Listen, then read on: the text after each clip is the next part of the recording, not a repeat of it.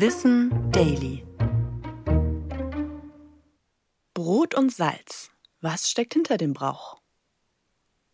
Wer schon mal umgezogen ist, kennt vermutlich den Brauch, der vielerorts schon seit Jahrhunderten in Ländern wie Frankreich, Deutschland und Österreich existiert. Das Schenken von Brot und Salz als Geste zum Einzug hat vor allem einen symbolischen Hintergrund. Die beiden Lebensmittel gehören schon seit dem Mittelalter zur Grundnahrung in jedem Haushalt.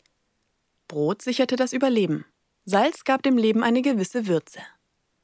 Besonders das Salz, das früher als weißes Gold bezeichnet wurde, war kostbar und teilweise schwer erschwinglich. Da man es auch zum Konservieren von anderen Lebensmitteln benutzte, gilt es als Symbol gegen die Vergänglichkeit und des Schutzes. Allerdings galten Brot und Salz nicht nur als Zeichen des Wohlstands und geleisteter Arbeit, sondern auch als Geschenke des Himmels.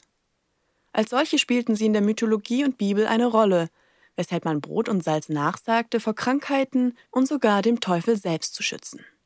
Das täglich Brot und Salz in der Suppe sind außerdem Metaphern für Sesshaftigkeit, Gemeinschaft und Fruchtbarkeit. Neben diesen Segenswünschen für das neue Heim soll das Geschenk dafür sorgen, dass uns und unseren Gästen das lebensnotwendige Essen nie ausgeht. In manchen Regionen oder Ländern wird die Geste auch zu anderen Anlässen erbracht. So gibt es Brot und Salz zur Hochzeit für ein langes Zusammenleben. In Norddeutschland und Böhmen wird es Kindern zur Geburt geschenkt. Ich bin Anna Germeck und das war Wissen Daily. Produziert von Schönlein Media.